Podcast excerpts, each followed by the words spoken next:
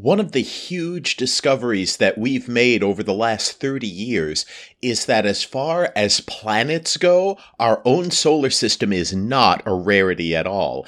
In fact, thanks to the stellar wobble method, the transit method, direct imaging, and largely NASA's Kepler and TESS missions, we've learned that not only is our solar system not so much of a cosmic rarity or oddity, but that most stars out there in the universe have their own planetary systems around them.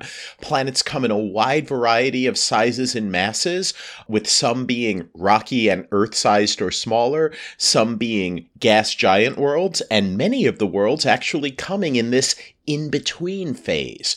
But how many stars actually have planets, and how, when they're forming, do these early protostellar systems go about making their planets? From 1990 until the present day, this went from a speculative question that we didn't quite know the answer to, to a rich field of study where we're learning more and more with each new paper that comes out. How do stars make planets in the universe? Find out on this edition of the Starts with a Bang podcast.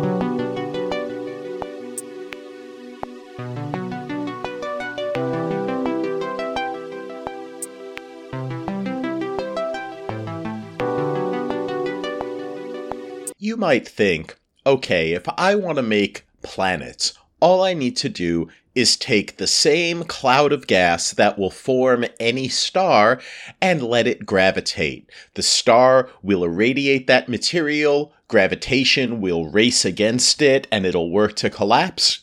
And bam, you'll wind up with planets. But as it turns out, the story's a little more complex than that. And here to help us untangle fact from fiction and to confront our intuition with what we actually learn from examining the universe, I'm so pleased to welcome Kamber Schwarz to the program. Kamber is a PhD scientist. She got her PhD from the University of Michigan. She was a NASA postdoctoral Sagan Fellow, and now she has another postdoc. She's a research associate at the Max Planck Institute for Astrophysics at Heidelberg. Kamber, I'm so pleased to have you here, and welcome to the show.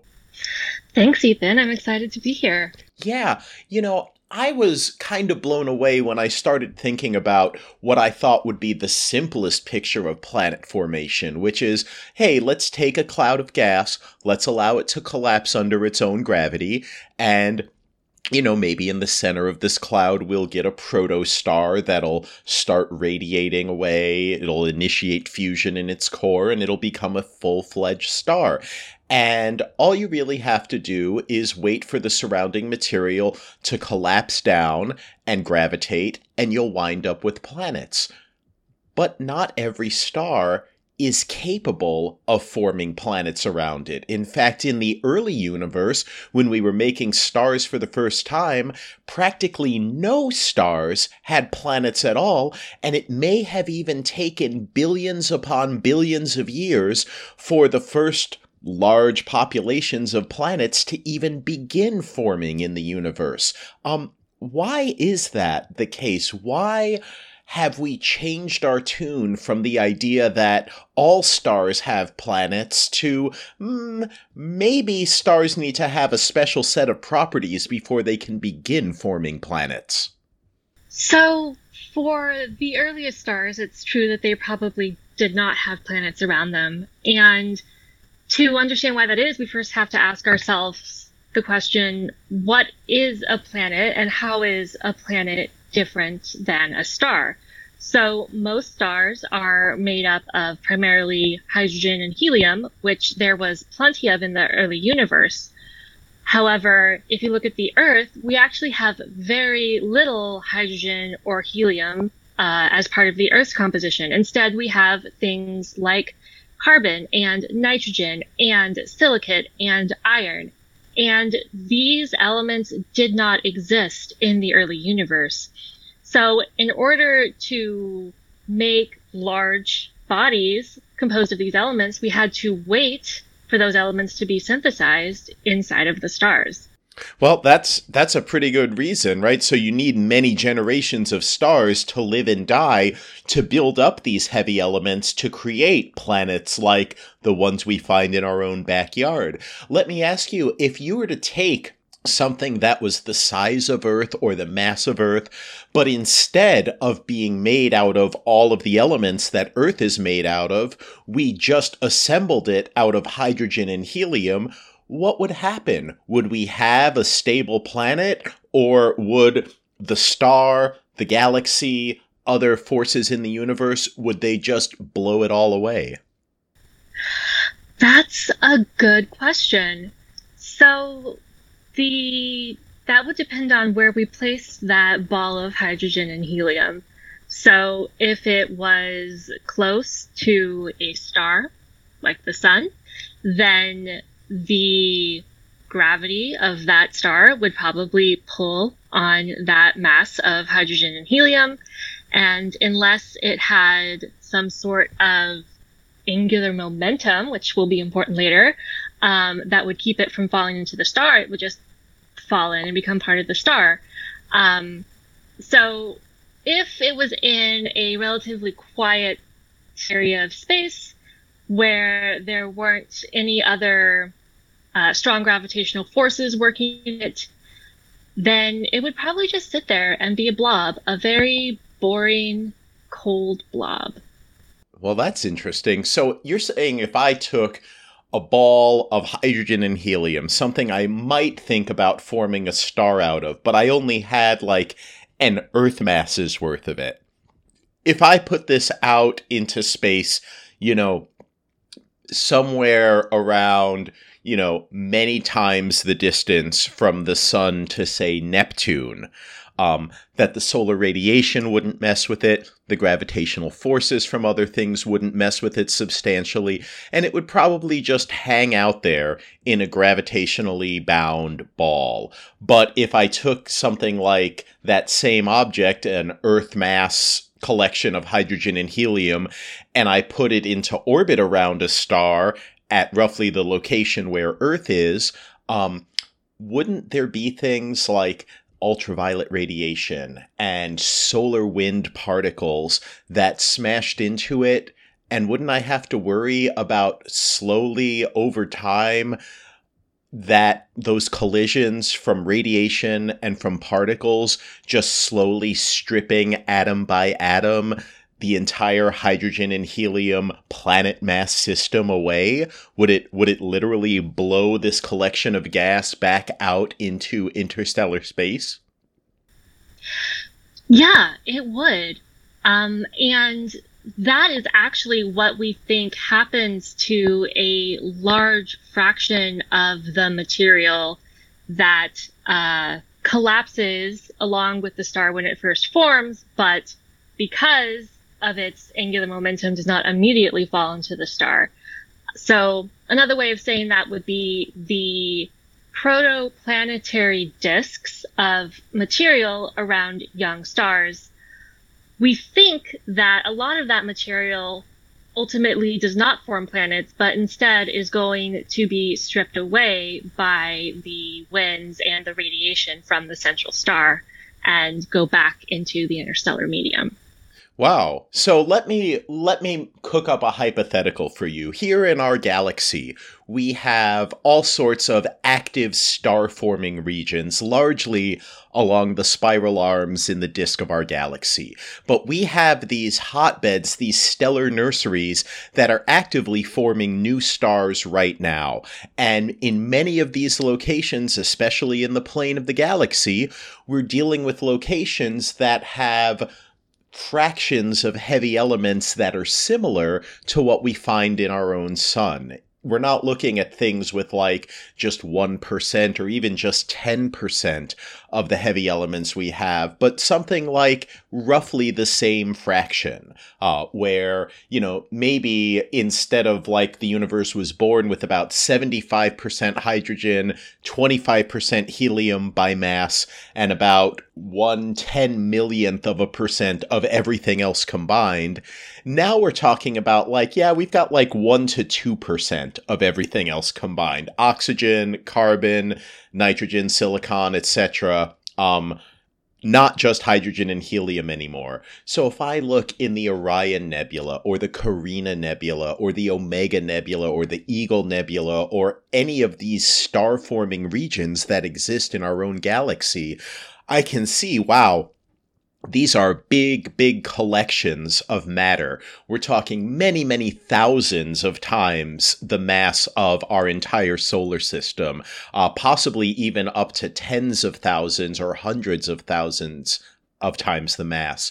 Um, but when we start forming stars, I, I used to think, oh, well, when you start forming stars, like in our solar system, 99.8% of the mass of our solar system is in our parent star, the sun. And so I thought something similar would happen in these star forming regions, but it turns out it doesn't. That if I take the whole mass of the star forming region, of all the gas in there, and then I were to come back a few tens of millions of years later when the gas has formed stars and the stars have begun radiating away, initiated fusion, and all that excess gas is not there anymore. It turns out that only something like less than 10% of the mass of that initial gas winds up in new stars. So there's this there's got to be this complex story going on of on one hand gravitation is working to grow and form these little clumps that grow and grow over time and then i have say what I call a triaxial ellipsoid, just whatever initial distribution of matter I have around one of these clumps, it's going to start collapsing gravitationally in all three dimensions. And one dimension, whatever the shortest is, is going to get there first, and I'll form what I call a pancake or a disk around this protostar or set of protostars. But then the radiation turns on and fusion initiates and solar wind starts and and I've got all this radiation coming from the stars and star clusters that have formed from the surrounding space. Um, and so there's sort of this race where in these disks, I'm trying to form planets and to grow them gravitationally. And in the surrounding regions, I'm trying to collapse this gas and form new stars and stellar systems. But I've also got this radiation from the stars and the solar particles from the stars and winds and all of these complex things I feel like a race is going on where where gravity is racing to collapse things down and form massive collapsed bound objects and all the energy inputs from the surrounding areas are working to blow all of this stuff away and bring an end to star formation and planet formation. Um this seems like a really complicated environment and a really complex set of conditions and yet it's not unsolvable. In fact, this is what you and people in your field work on is how does star formation and planet formation proceed in environments like this? What are the things that you think about when you think about these new environments, when you think about the formation of stars and the formation of planets around those stars? So I think the two main things that I think about are one, scales. So, how long does it take for your protostellar core to collapse into a protostar? How long does it take for a planet to form? How long does it take for the winds or the radiation pressure from your central star or from the surrounding environment to strip away material and uh, disperse your uh, disk of material that is feeding your star and your planet. Um, so that's all time. And then the second question that I spend a lot of time thinking about is how much stuff is in these systems, which sounds like a really basic question and something that we should know. Like you said, you look at, say, the Orion Nebula and you see all this glowing gas and dust, and you can see the stuff. So surely you should be able to know how much of it there is. But it turns out that measuring things in space when they're too far away for you to go and put them on a little scale is really difficult.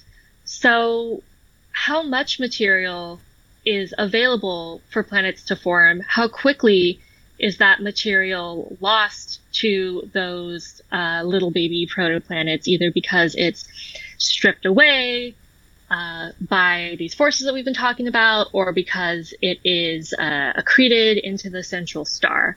So those are my two main questions, I think. How long and how much?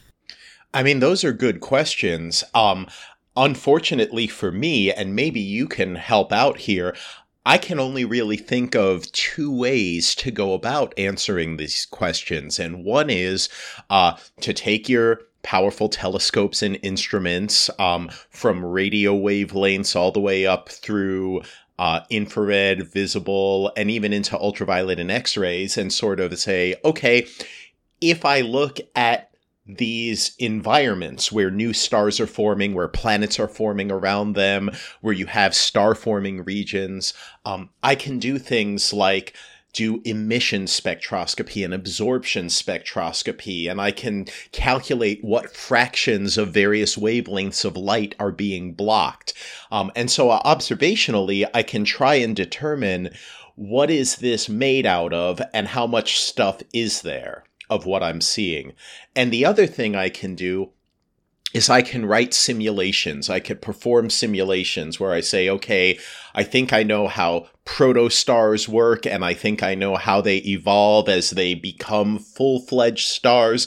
I think I know what the contributions are from the surrounding environment, and I think I understand gravitation, radiation, and escape velocity and the interplay of these things.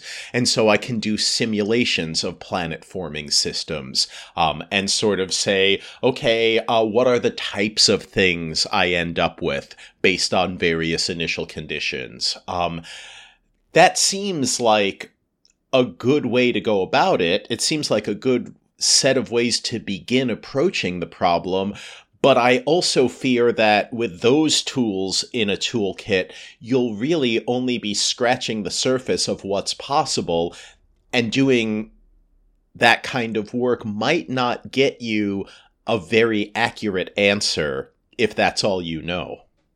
Yeah, you're right that those are the two main ways that we try to answer these questions.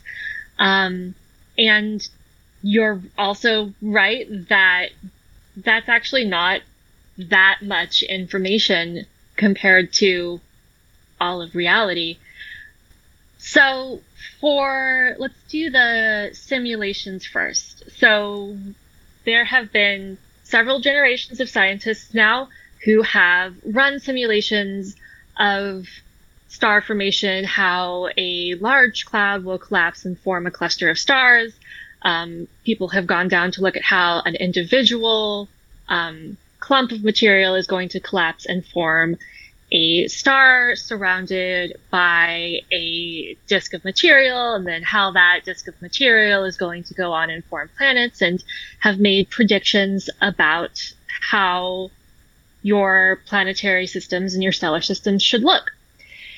And for a long time, these models were really focused on giving us planetary systems that looked like the solar system, where we have a handful of small rocky planets at uh, small radii, so small distances to the sun, and then at larger distances, we have these very large gaseous planets. And there were a couple groups who had, had figured this out, like they could make the solar system.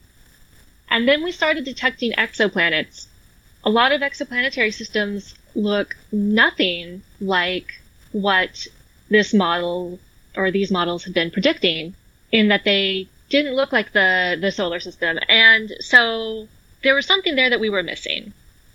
Another problem was the time scales in these models, oftentimes we would find that uh, the models would predict that your material that forms the planets, the protoplanetary disks, should only last for, say, a fraction of a million years.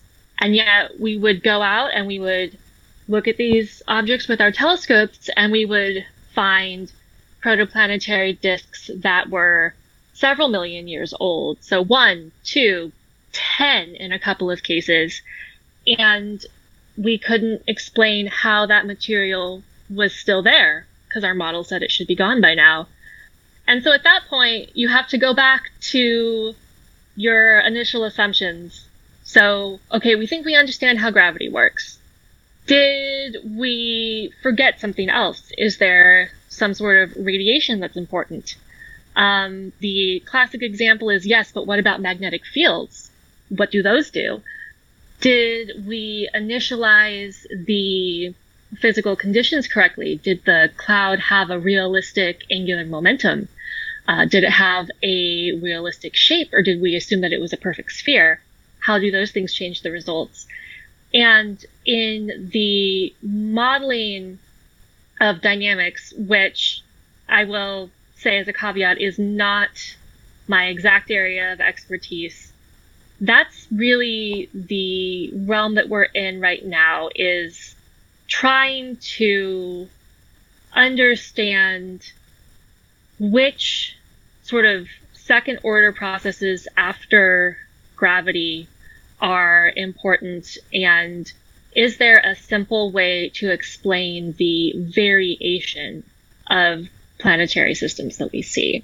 So I, I think those are a really important set of considerations because gravity's the obvious one, right? You you gravitate and gravitation is one of those overdogger races, right? Where when someone starts winning the gravitational race, when they start attracting more and more matter into their location, uh, it becomes easier for that location to win over all the other perturbations, right? If I'm 10 times larger than you and we're both in the same environment, I'm going to be much more successful at attracting the surrounding matter to me than you are to you. In fact, I'm going to be more successful at attracting you to me than you are at attracting me to you. Um, because I have more mass and accelerations move me around less than they move you around. I have the same force, larger mass, smaller acceleration. So, um, you know, I think about these environments and I think, okay, so we get a disk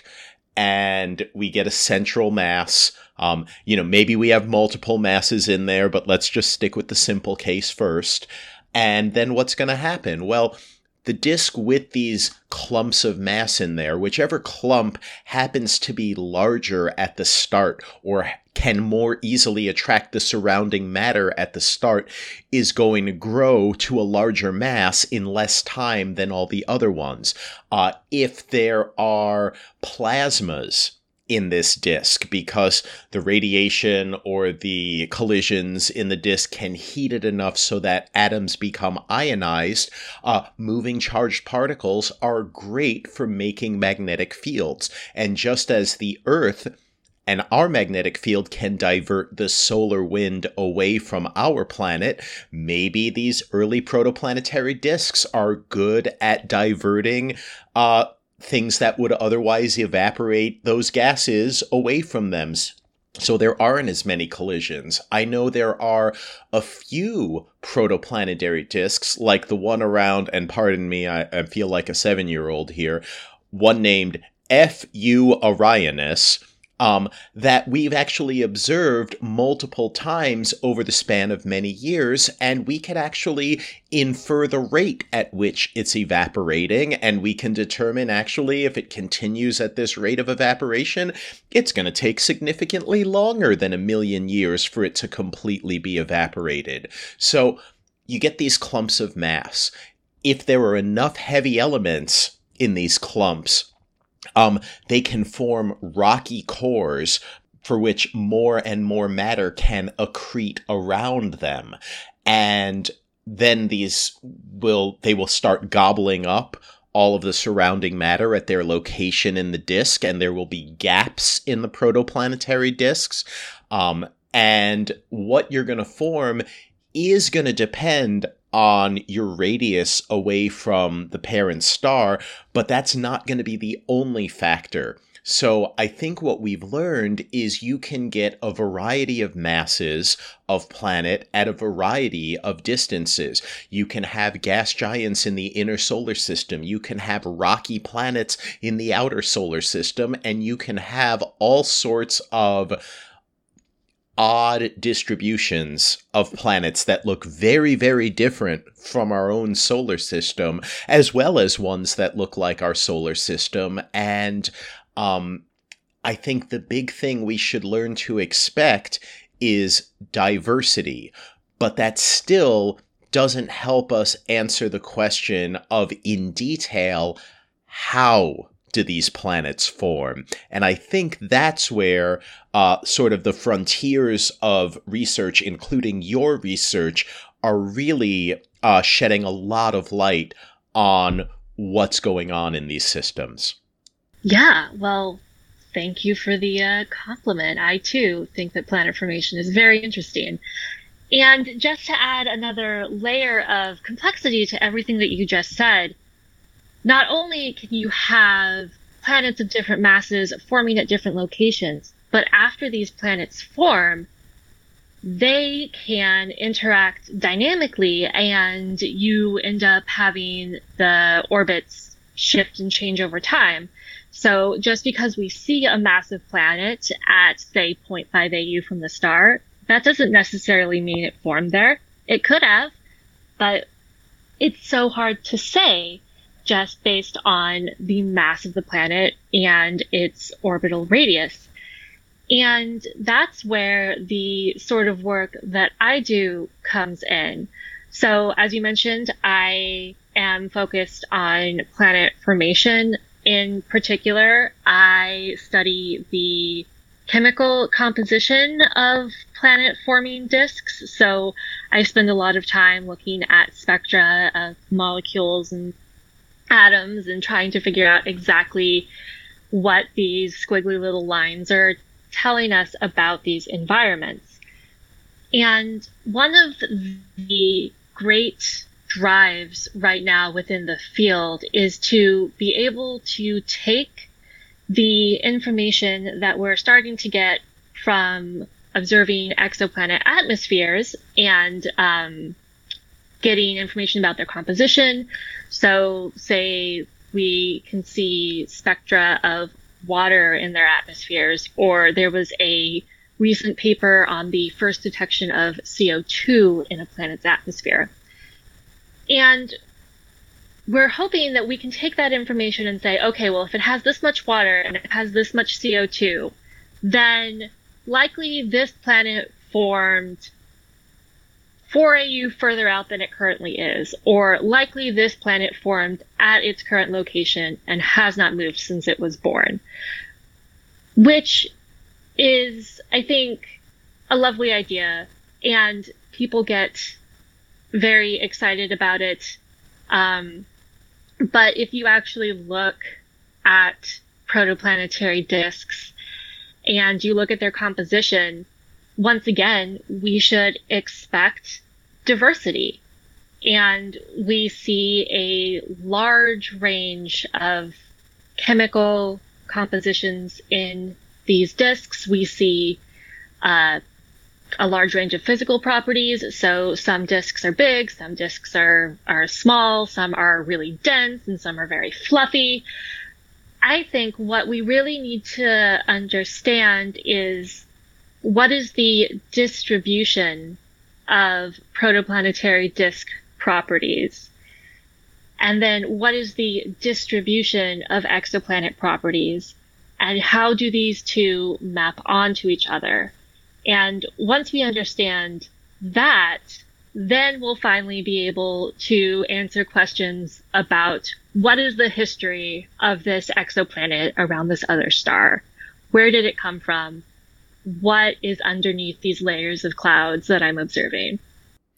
You know, this is this is very Uh, this is a very challenging field of study for a lot of reasons. Um, one of the big philosophical things that always bugs me when we study protoplanetary systems and then grown up exoplanetary systems is this sort of disconnect um, between, okay, we're seeing this thing as it is when it's like a newborn baby, right? We're seeing this stellar system as it is when it's first being formed. And then we're coming back later and we're not even coming to the same system. We're looking at other systems and saying, because all we get is this cosmic snapshot, right? So we're coming back to other systems and we're saying, what do you look like now as a grown up or an adolescent? So we're we're seeing it in the early initial stages, we're seeing it later in a more grown up stage. And the thing that always bothers me is when you see it in the grown up stage, you don't get to see everything that's formed during the infant stages you only get to see what's left. You only get to see the survivors. You don't get to see who's migrated, who's been ejected, who's been swallowed by the parent star, who's merged with another object in the solar system.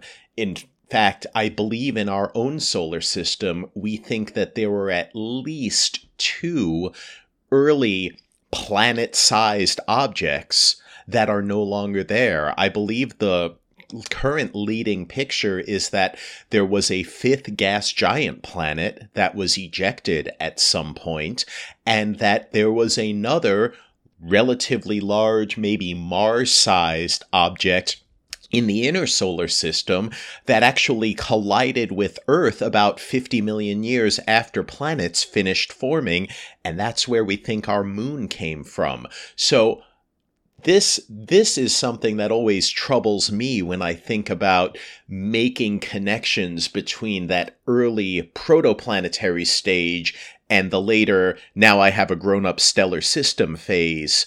Um, am I barking up the wrong tree to be worried about that or is that just one of many trees in the forest of things to be worried about? It is certainly one of many trees, but it's it's one of the bigger trees. It's the nice tall oak at the center of the forest. And I think that the way that we get around that is by studying populations. I think that we are never going to be able to, unless someone invents a time machine, know the history of a specific planet particularly a specific planet that's orbiting another star. What we can aim for, however, is being able to talk about the likelihood of this planet having had a certain history. So I'm making this up as I go, so maybe this, this won't work out. But as an analogy, let's imagine that there is an adult living in a town. Um, and let's say that they live in Los Angeles. And you want to know, just from looking at this adult living in Los Angeles, what their history is. You can't know for sure, but you can look at children who live in Los Angeles and live in other cities you can look at what their similarities or differences are to this adult that's living in Los Angeles. And you can say, okay, based on the information I have about these young people living in various places and this single adult, there is a 41% chance that this adult currently in Los Angeles was also born in Los Angeles. Um, the point that I'm trying to get at is that there's always going to be some uncertainty and we have to accept that, but that doesn't mean that we'll never know anything. Yeah, it sounds like what you're saying is you shouldn't be able to count on whatever general rules you wind up discovering applying to one specific individual object, but that we should have good reasons to be confident that the general rules we come up with are in fact general rules that will apply. For example, when you look at the moons of Saturn and Jupiter and Neptune, well, no, not Neptune, but if you look at the moons of Saturn and Jupiter and Uranus and not Neptune, uh, you can conclude that most of these moons formed from a circumplanetary disk that once, you know, formed around this giant planet while it was forming, just as stars form protoplanetary disks which fragment into planets. We think that giant planets during their formation had circumplanetary disks. And most of Jupiter and Saturn and Uranus's moons arose from this. But there are exceptions. Saturn's moon, Phoebe, is a famous one. That one is clearly a captured object that likely originated in the Kuiper belt. It has a retrograde orbit. It orbits out of the plane it's of a very different density from the other Saturnian moons. It has a different surface composition. Um, and it's also creating its own ring system as it, the sun and solar rays and solar particles strike it uh, and sort of kicks up debris off of it because it's volatile rich. Then you come to Neptune and you say, well, Neptune is this big outlier because Neptune has a very, very poor lunar system around it. It's dominated by this one object, Triton, that appears to be the largest object that originated in the Kuiper Belt. It was captured by Neptune. It's almost as large as Pluto and Eris combined in terms of mass. And again, it orbits the opposite direction from all the other moons. It is out of the plane, but at some point, it came in, it was captured by Neptune, and whatever Neptune's original system was, uh, is gone. Um, it was just kicked out as Triton was captured, and there are only a couple of inner moons to Triton that still persist. So I think just like for the moons in our solar system, that we have a general story, but there are outliers that don't fit that story, I think you're right that we'll be able to determine, like, okay, here's how planets form, here's the general rule for how they form and what types of distributions you wind up with. But if we look at any one particular system, particularly from afar, without the kind of resolution we can get for solar system objects, um, there are going to be some uncertainties. There are going to be some confounding pieces of information there that, you know, we we will tr- probably draw the wrong conclusion about some percent of them, but that shouldn't stop us from trying to make up a general rule because that's going to be right most of the time. Exactly. Yeah. Well, sweet.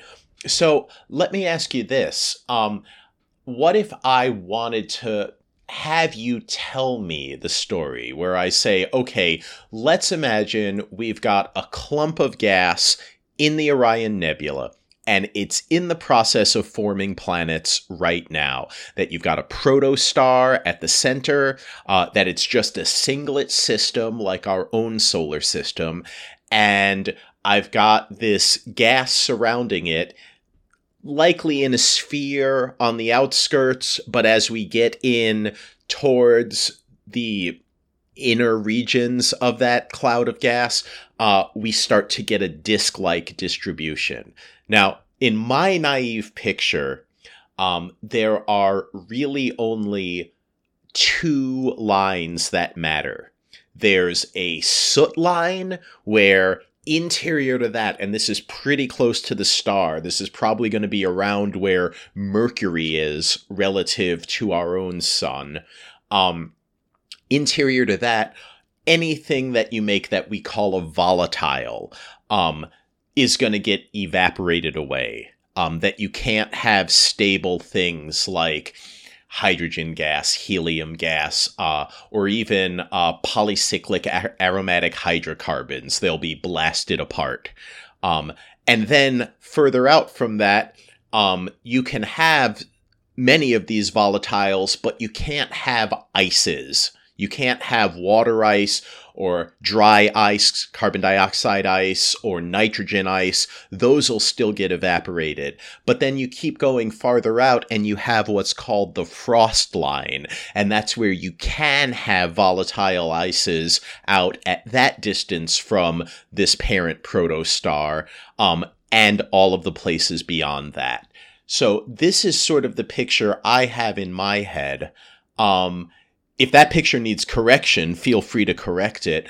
But I'm curious, um, from your point of view, if you were to tell me the story of how we go from a protoplanetary system like that with a protostar at the center to a full fledged, grown up exoplanetary system, what would that story look like? So the story would be once upon a time there was a cloud, and this cloud started to collapse. And at the densest part of the cloud, where the center of gravity was, you formed a protostar.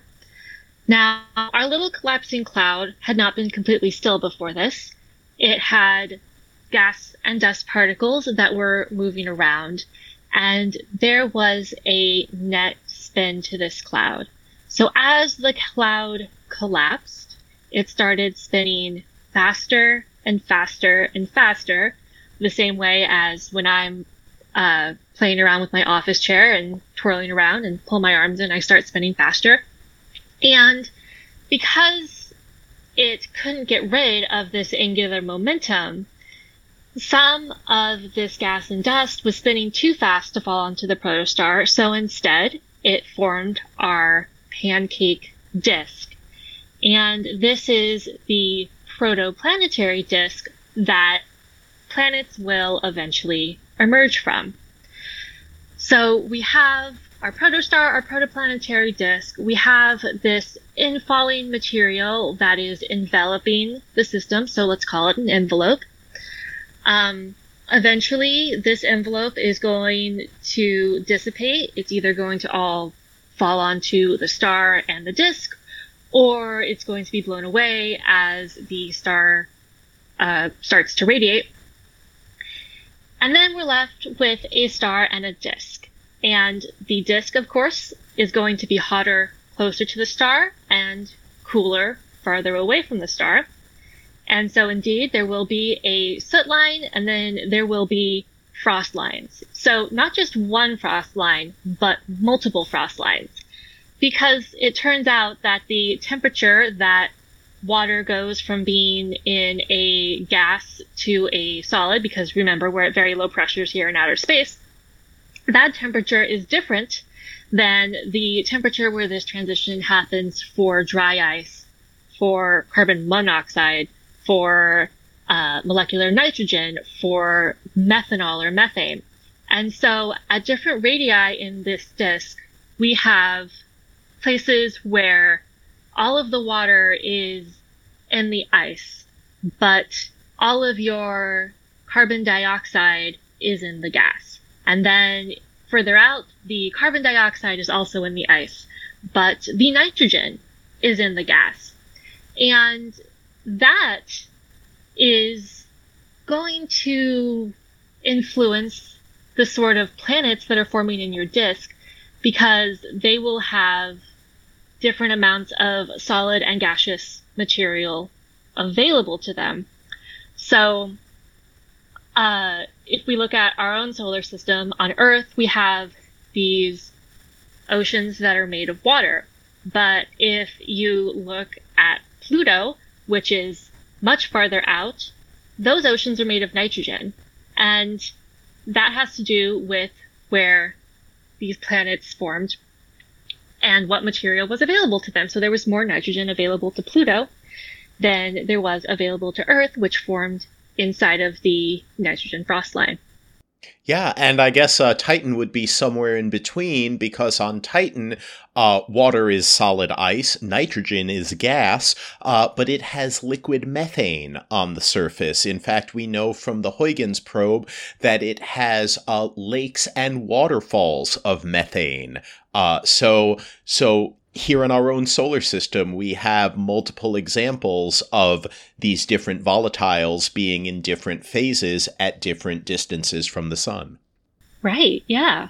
So, this seems to indicate that when I begin forming planets, at least when I begin forming planets that, um, you know, in the early stages, that some of them will only be able to accrete cores uh, solid material um, of of rocky things, of non-volatile things. And then if I go farther out, um, I'll start to be able to accrete cores of rock and metal-like things, but also um, solid water uh, or ice, water ice. And then if I go farther out, I might start to incorporate solid methane or methanol. Uh, and a little interior to that, I just skipped over carbon dioxide, which is in between uh, methane and water. And then farther out, I get solid nitrogen as well. So uh, it sounds like what you're saying is you can build up different cores with different compositions at different radii from the parent star. Then what happens after that? After I've got a sufficiently large core built up at all of these different radii, uh, then what starts to happen if I still have protoplanetary material left? Right. So we have somehow managed to build up these cores. That is a big question how that happens or the time scale that that happens, but we've got them. We have our cores. And there is still gaseous material around these cores. So these cores will start pulling in that gaseous material and accreting their atmospheres directly from the protoplanetary disk. And we think that this is one way that gas giants can form.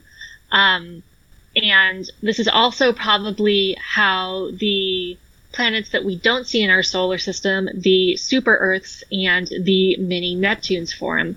So you'll have a planet with a solid, rocky, metal rich core and then a very thick atmosphere that has some metals in it, but is mostly hydrogen and helium since that is the majority of the gaseous mass in the disk.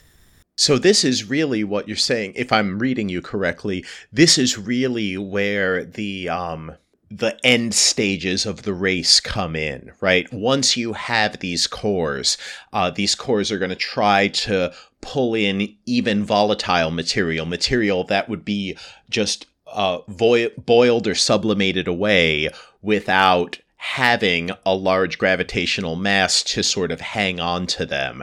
Uh, but you can start building them up um, as long as you can attract enough mass quickly enough and your planet's massive enough to hold on to it amidst the solar wind and radiation that's coming from it. So that's how you get rocky planets with thin atmospheres and how you get uh, larger planetary cores that start to have large volatile atmospheres like these super Earth slash mini Neptune worlds. And that's how you get full fledged gas giants um, like uh, Uranus or Neptune, or how you get uh, really big planets like Jupiter's that have uh, you know, that have these large, massive cores and then can even hang on to huge quantities of the lightest gases of all, hydrogen and helium.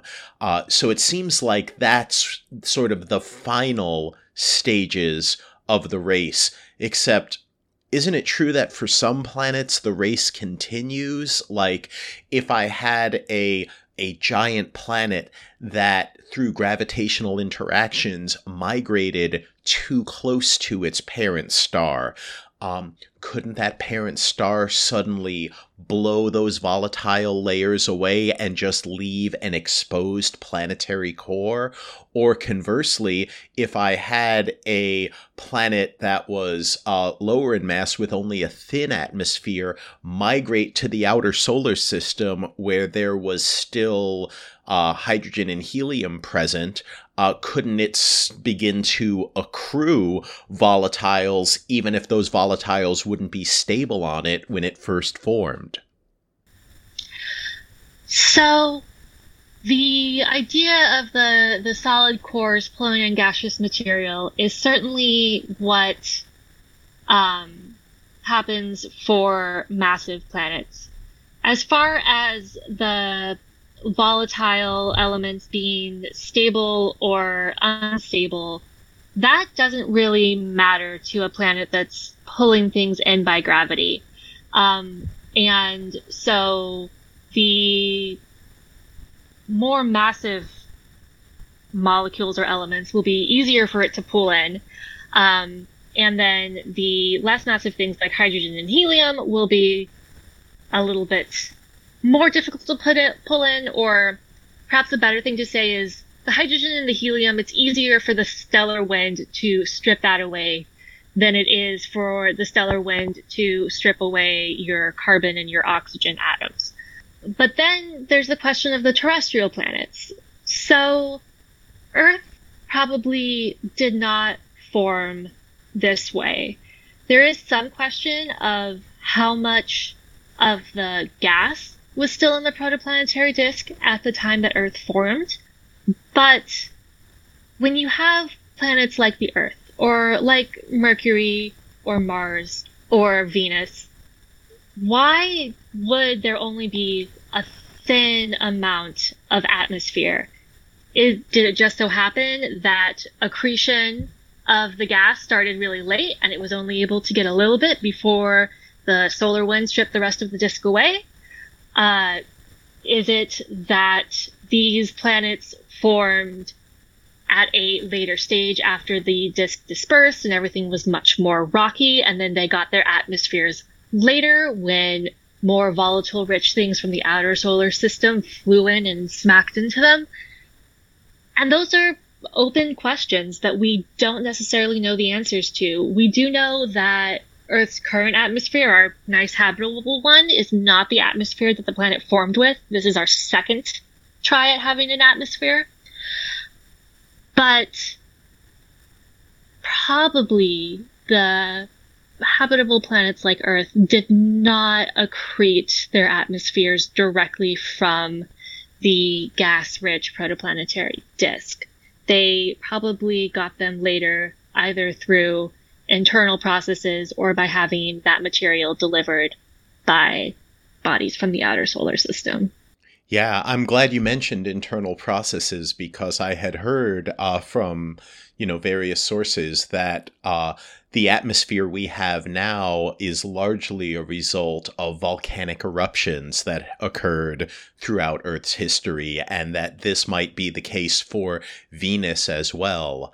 Um, our solar system, as we see it, uh, might be a bit unusual. I know that of the two main models for our own solar system, the Nice model and the Grand Tack model, uh, they both involve the giant planets we have today migrating significantly over time. So it's possible that the giant planets that form at one point were actually much closer to the sun and uh, might have scooped up a lot of that primitive material that existed um, before they migrated out, and that really our inner rocky planets are just formed from the leftovers of what wasn't completely cleaned out. And I'm kind of curious, you know, I guess we'll learn more as we take a better and better census of what types of planets are out there and as we get more information about a greater diversity of protoplanetary disks.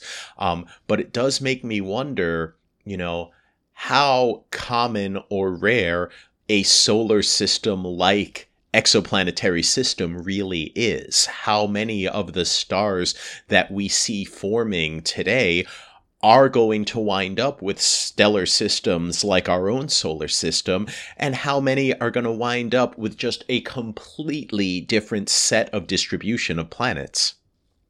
Yeah, and going back to the uh, volcanism on Earth, you're right. Our volcanically active planet that allows this interface between the atmosphere and the interior of the planet is one of the reasons that we have the atmosphere that we currently have and that we are able to not have too much carbon in there on our atmosphere which we are currently finding out is very bad. And how common is that to have a planet where you have volcanism right? You need to have the right mix of elements so that you have this nice molten slushy layer underneath of a solid crust in order to have this lovely little um, sort of control switch to keep the atmosphere nice. And it's it's not clear to me how common this is, and uh, even how we would necessarily find out how common this is. So I was having a discussion with some colleagues at lunch recently. We were talking about the the new detection of CO2 in an exoplanet atmosphere. Um, and we were speculating on what sorts of things we would really be excited to see in the future. And one thing that I would be really, really excited to see would be some sort of spectroscopic signature that indicates volcanism on an exoplanet. Because that's telling us that we have a planet that's able to self regulate a little bit. And that's amazing.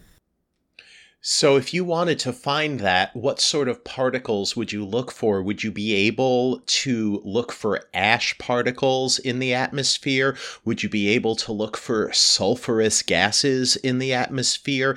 If if you, you know, there are a few elements that are very common in the solar system and we think equally common throughout the universe. You know, hydrogen's the most common, helium's the second most common, that's everywhere. That's the boring stuff. But then the interesting stuff is we have oxygen, we have carbon, we have nitrogen and silicon and sulfur and calcium and magnesium and iron. And um, there are about there are about eight to 10 elements that are rather abundantly found throughout the universe that have been made in stars um, that weren't made in the Big Bang like hydrogen and helium were. They can combine in all sorts of different ways, and that's why we have just the enormous diversity of molecules that we have on Earth and throughout the universe. But what sort of signatures would you be looking for in an exoatmosphere to conclude hey, smoking gun over here, there is volcanism happening on this planet. So, this is definitely not my area of expertise. We should go find a volcanologist to talk to. But um, I, my understanding is that volcanism on Earth helps control the amount of carbon in the Earth's atmosphere. And so perhaps one way we could do this is if we were able to get some spectroscopic signatures of some oxygen bearing species, some nitrogen bearing species, and some carbon bearing species.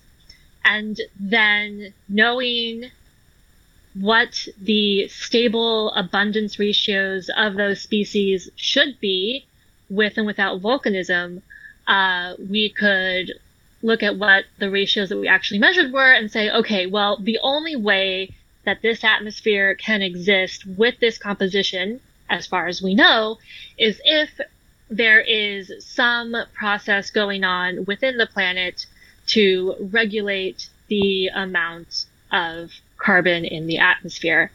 Um, of course, that would require us to know what the total amount of carbon in the planet would be, which once again would mean that we would need to know what the composition of the material that it formed from was. So we're we're back to where we were. oh, the fun chicken and egg problems of astrophysics. At least um, with a star, with a parent star, you can do spectroscopy on that and get an idea of its metallicity, of how many heavy elements are present in the star, and then you can use that as a proxy for the planets in the solar system and what the material they at least formed out of. But that's a big inference. It's a big inference to go from the composition of the star to the composition of the material in the protoplanetary disk that the planets then went and formed out of. Um, and so I don't know how confidently you'd be able to take those steps. Right. So it is true that we can get the composition of the star, and we know that the composition of the star and the bulk composition of the protoplanetary disk should be the same because they formed out of the same collapsing cloud of stuff. However, you'll remember those frost lines that we talked about where there'll be a certain radius in the disk where the water is frozen out, but the carbon dioxide is not. And one thing that I didn't mention earlier is that the solids in the disk, once they get large enough, are actually going to start drifting inwards towards the star.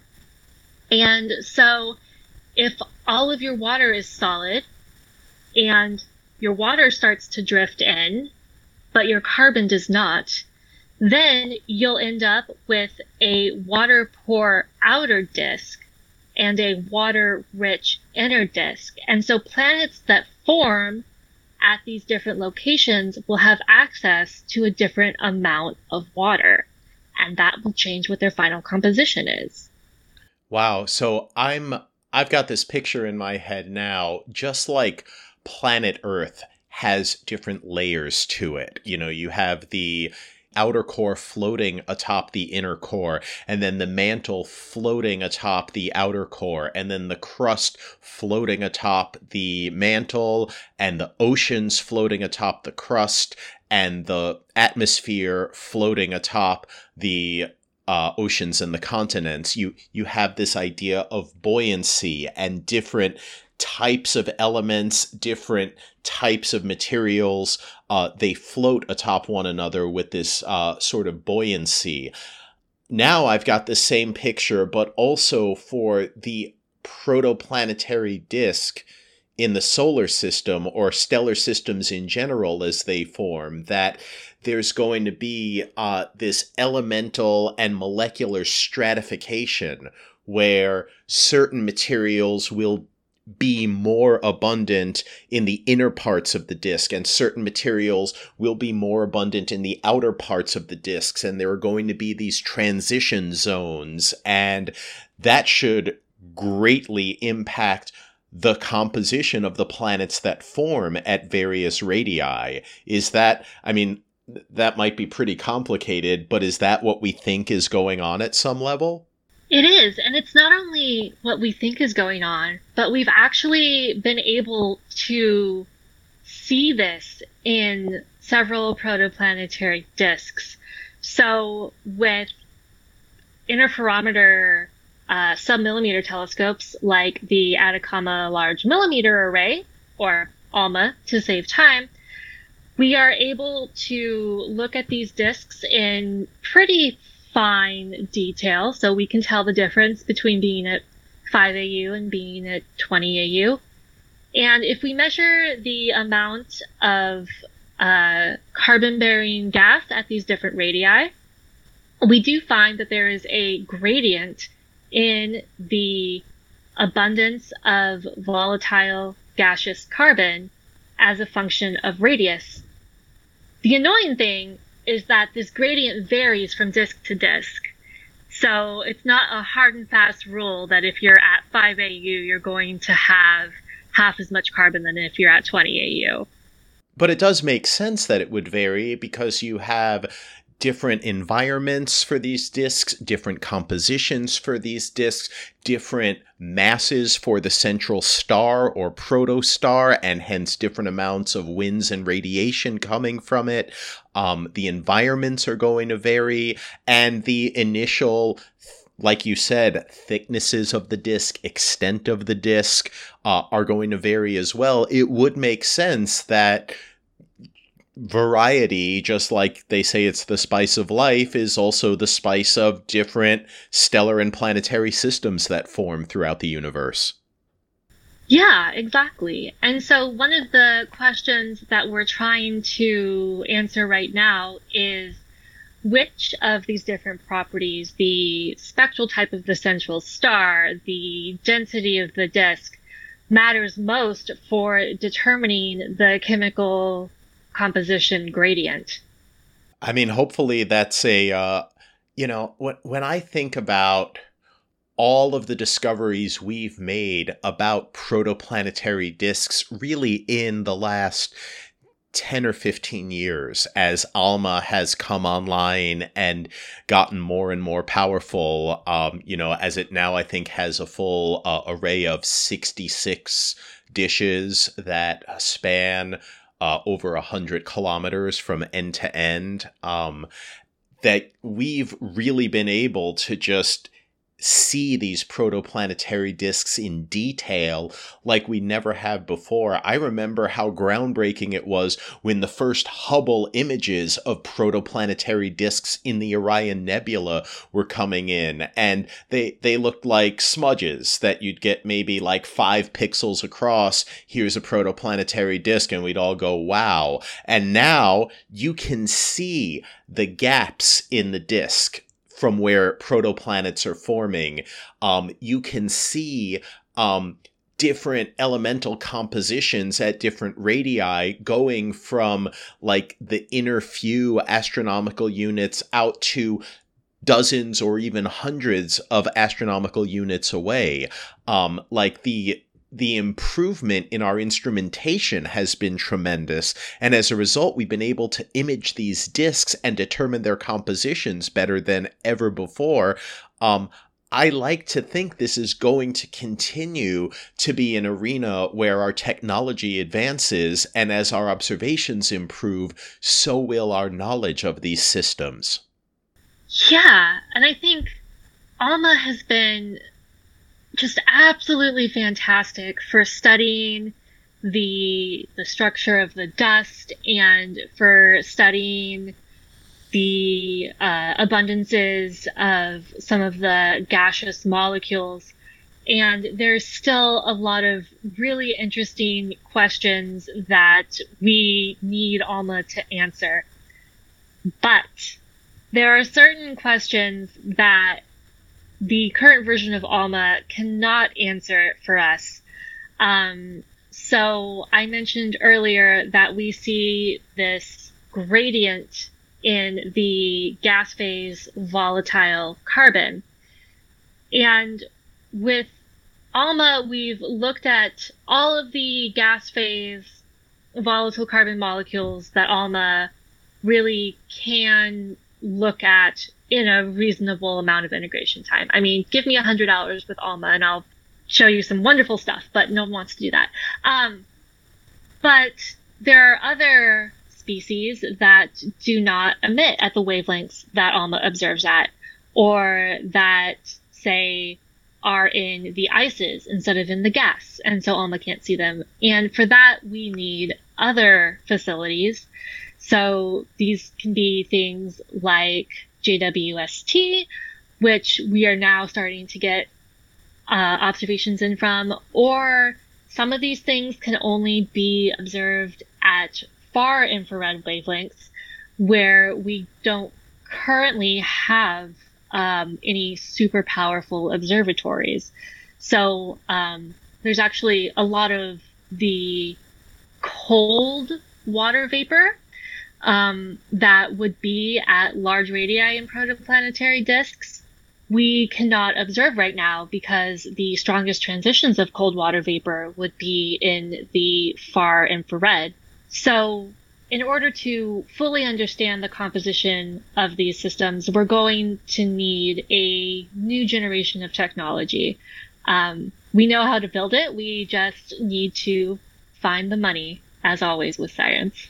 Well, let me let me ask you. I wasn't even planning on bringing this up, but um, one of the recent things that's just happened uh, was they released what they called the Astro 2020 Decadal, where um, I know you're over in Europe right now, and this is a this is a set of priorities for NASA.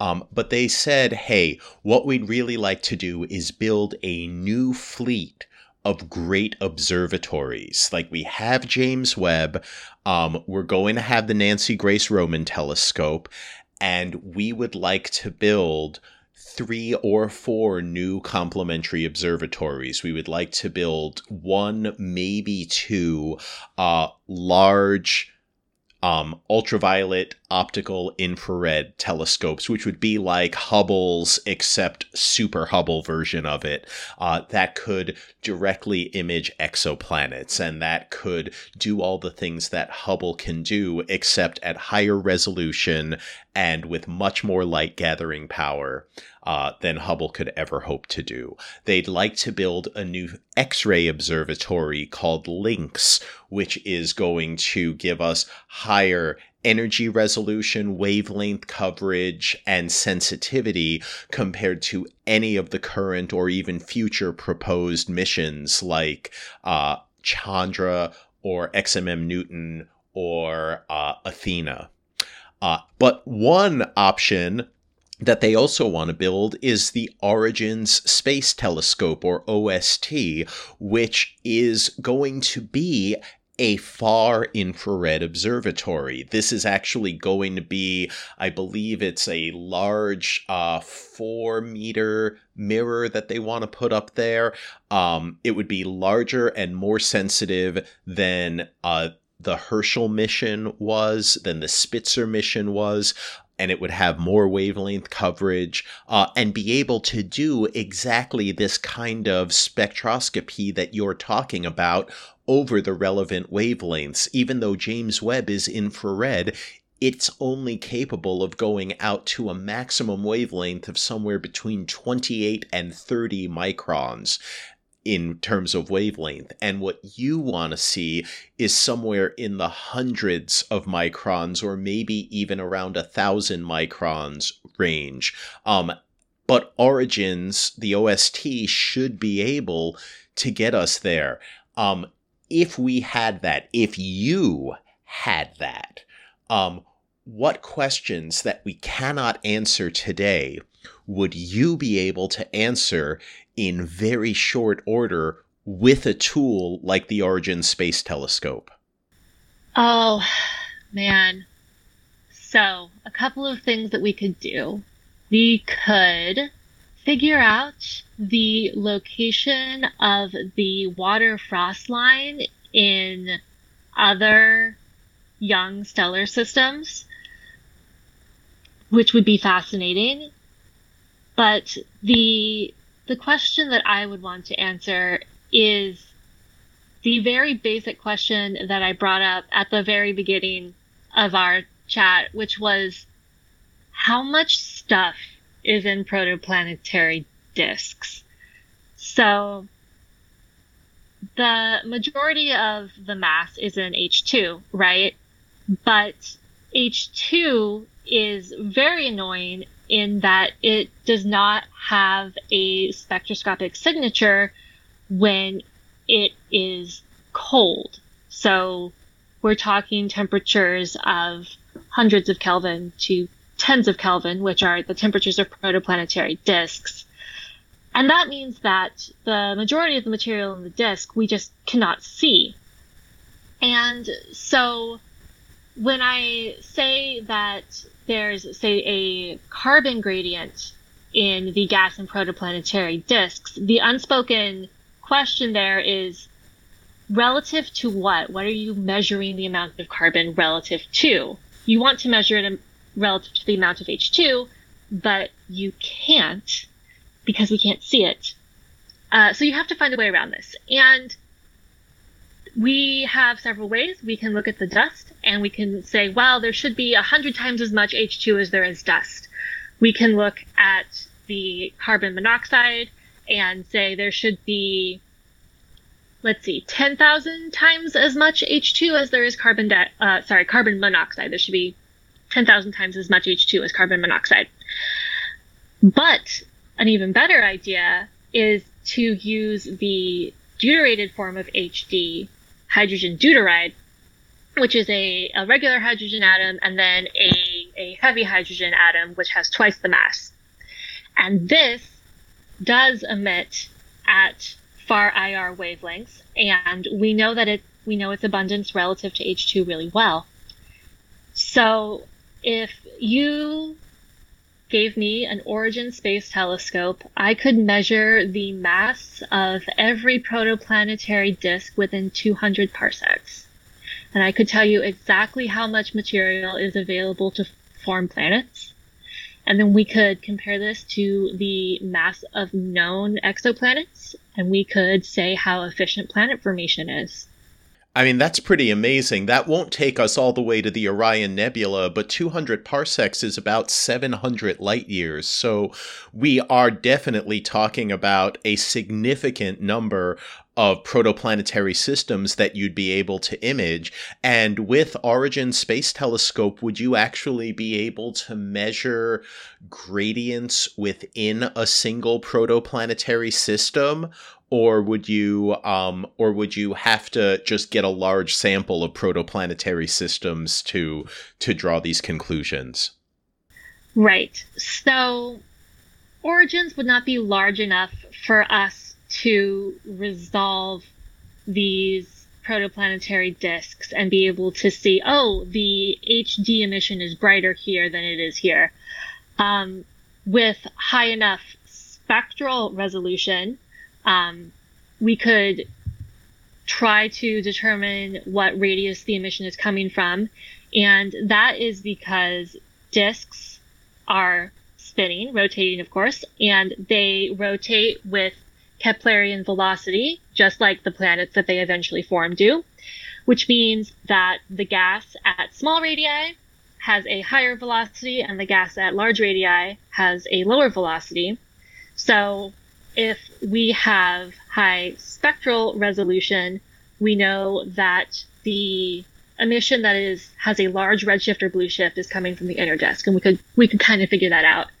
Um, I should mention that the uh, Astronomy 2020 Decadal ultimately decided not to recommend the full Origins Space Telescope to be fully funded um, they decided to go with the optical near infrared and IR telescope. However, they did create a new class of space mission called the Astrophysics Probe Explorer, um, which doesn't have quite as much money. It's about only a modest $1 billion per mission but they want to launch two of these missions in the next 10 years. And one of them will be a far infrared mission. Yeah, and look, uh, when we have nothing up there right now, this is a huge improvement. Um, and I'm still uh, bullish on the idea because of what they said in the Astro 20 Decadal about uh, the technology maturation investment that that the non number one recommended flagship missions will still have a chance um, in the coming years. Um, we might have to wait a little bit. You know, we're not going to see them in 2030, but we might see them in the uh, early 2040s. And, you know, luckily you're still young enough that you'll be around and active in the field when that happens, if we're lucky enough to get it to happen there. One of the other things that I was curious about, you know, we talked about the planets that form around stars. And we talked a little bit about one source of what are called either rogue planets or orphan planets, uh, which are planets without parent stars, which are the ones that are created in protoplanetary disks and then later ejected out of their stellar systems. Uh, but one of the things I'm really curious about, and I'm curious if you have anything to say about this, is what fraction there might be of planets out there in the universe that formed around clumps of matter in star forming regions, for example, that never quite made it to become stars. You know, you can start with a clump of matter that grows rapidly and sucks up all the mass around it and becomes a full fledged star. But there should be at least as many failed stars, right? Things like brown dwarfs, things like uh, Jupiter mass objects or greater. Um, that just never accumulate enough matter to grow and initiate fusion in their cores. But shouldn't they also develop circum uh, quasi stellar systems? Shouldn't they also develop disks? And shouldn't those disks also form clumps of matter and material? Um, do we have any idea how many of these types of it seems wrong to call them planets, but I'll call them planets anyway. Uh, do you have any idea how many of these types of planets might be out there and what their abundance might be relative to the planets we find orbiting around stars? That's a great question. Observationally, we have no idea how many of these things there might be out there because they're not emitting light. They're not orbiting something that emits light. They're very hard to observe. But stars have disks around them. Massive planets have disks around them when they're forming, as we see by the Galilean moons. So you would think that something that starts to collapse and just isn't massive enough to have uh, formed a star would still have a disk around it because the collapsing material would have angular momentum and some of it wouldn't be able to fall directly onto the central mass. The question there is how massive are these disks and are the conditions in these disks sufficient for that material to coalesce into a concentrated dark planet? And I I don't know the answer to that. I think this is something where you would have to to go to the people who do the the models of star formation and see if they could run something with sufficient resolution to look at these very low mass areas and see what happens there.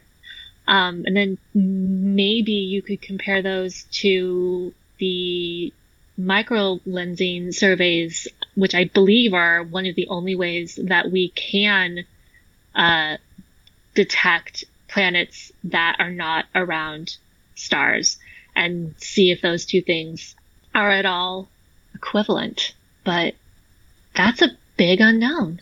Yeah, this is definitely one for the future science categories. The last I checked, I believe there were a grand total of four or five known rogue planets, and although microlensing is easily the most promising technique to detect more.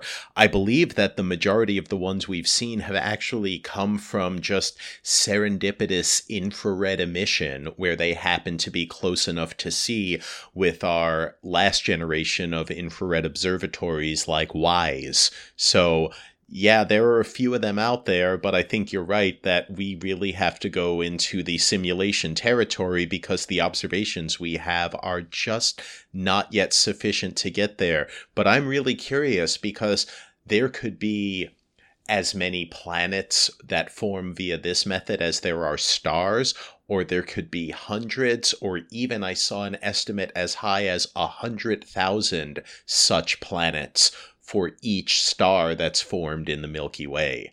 Um, and although those numbers are truly mind boggling, uh, it's important to remember there's a big universe out there, and even our galaxy is astronomically large. And we're still only seeing the brightest, most massive things that are out there. Uh, Kamber, I want to thank you for what's been a fascinating and far ranging conversation. And I'd love to give you the opportunity to share any final thoughts you might have for our listeners. Yeah, thank you. I think in the end, space is vast and so awesome. And there's always going to be new mysteries to solve. And that's why I love it. Thank you for letting me talk about something I love. Well, it's been my pleasure, and I'm sure that all of our listeners are the richer for it. I'd like to thank everyone out there for tuning in to the Starts with a Bang podcast, and especially to thank all of our supporters on Patreon. The Starts with a Bang podcast is only made possible through the generous donations of our Patreon supporters, and I'd like to give a shout out to all of our supporters who are donating at the $5 a month level and above. Thanks go to Chad Marler, Jeff Bonwick, Laney Chuist, Rob Hansen, Samir Kumar, Tim Graham, Aaron Weiss, Chris Jakutas, Dominic Turpin, John Methot, John Van Balaguyan, Matt Conroe, Pattern Shift, Pete Smoyer, Pierre Franson, Punitive Expedition, Sea Green Mango, Stefan Bernegger, William Blair, Amira Sosnick, Andy and Wall, Benish Tech LLC, Brian Terry, Danny, David Charney, Denier, Flo, Frank, George Church, Jerry Wilterding, John Kozura, Joseph Dvorak, Jose Enrique, Kilia Marcelo Barnaba, Mark Armstrong, Matt Glasser, Patrick Dennis, Pedro Teixeira, Rafal Wojciech, Randall Slimak, Rick Baker, Sean Foley, Steve Guderian, The Human, Adam Robinson, Adrian Griffiths, Alan Parikh, Andres Chovanek, Arnulfo Zepeda, Ben Head, Bob Shire, Brainwise, Brett Minder, Carl Iddings, Casey Haskins, Dan Steelan, Dana Bridges, David Hibbets, David Taschioni, David Wolf, Dick Pills, Dwayne Williams, Fraser Kane, Gabriel Nader, Glenn McDavid, Hellbender, James Bryson Hyatt, James Nance, Jason Luttrell, Jason McCampbell, Javier Zazo, Jeff Renike, Kelly Kudrick, Lockwood Carlson, Mark Bloor, Mark Langston, Michael Hall, Naked Bunny with a Whip, Nathan Hanna, Neil Flood, Paul Lester, Paulina Barron, Pavel Zuzelski, Philip Francis, Radek Nesbida, Rich Weigel, Richard Schwartz, Rushin Shah, Sam Terzakian, Steve Shaber, Stuart Lending, Tina Tallon, Tom Van Scotter, Tomas All, Tomas Walgren, Tommy White, Weller Tractor Salvage, William Vandenhuvel, and Young Co. S. Thanks to all of you for tuning in, and we'll see you back here next time for more Starts with a Bang.